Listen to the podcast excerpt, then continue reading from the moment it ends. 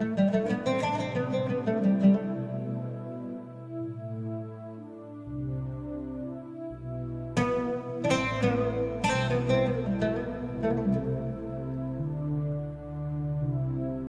وسهلا أنا مؤيد محمد وهذه الحلقة الثانية من كان يا مكان.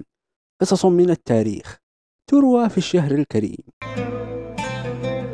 كان يا مكان في بلاد العرب فارس صنديد شجاع وفتاة عفيفة. جمع الحب بينهما. وأراد هذا الفارس الشجاع أن يتزوج ابنة عمه فذهب مباشرة إلى عمه لكيس ليخطب بنته ليلى ووعده بها. لكن الأيام تمضي ووالدها يتردد على أحد ملوك اليمن. فكان هذا الملك يعطيه من المال الجزيل ويحسن إليه ويكرمه. فخطب منه ليلى العفيفة. فصعب عليه أن يرفض طلبه فوافق طمعا بالجيرة والحماية.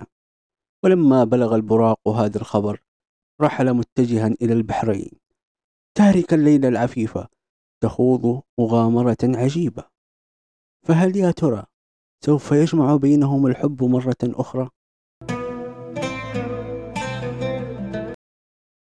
ثم قامت حرب بين ربيعة أهل البراق وقبائل من قضاعة وكانت الغلبة لقضاعة فاستنجد كبائر القبيلة بوائل بن ربيعة المشهور بكلي وأخوه سالم الزير المهلهل بحكم صلة الدم بينهما لكن البراق رفض بسبب عزته وكرامته إلى أن أتى بعض من قضاعة يحثونه على عدم الانضمام للحرب ويكون له جزء من أعطيات هذه الحرب من الغنائم وما إلى ذلك.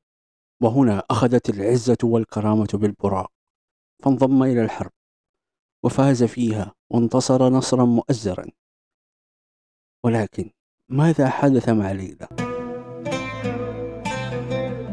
وما إن سمع ملك الفرس بهذه القصة حتى أرسل فرسانه إلى ليلى في طريقها إلى اليمن فسبوها وهي في طريقها وأراد منها أن تكون زوجته.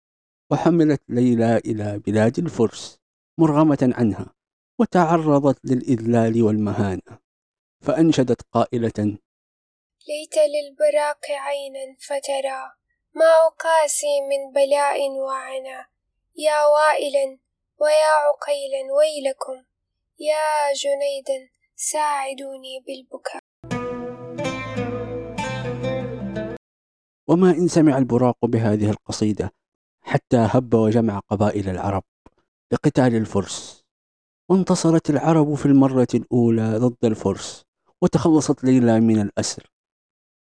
وما كان من أبيها إلا أن زوجها للبراق وبعدها أصبح سيدا على ربيعة. إذا أعجبتكم هذه القصة شاركوها مع من تحبون.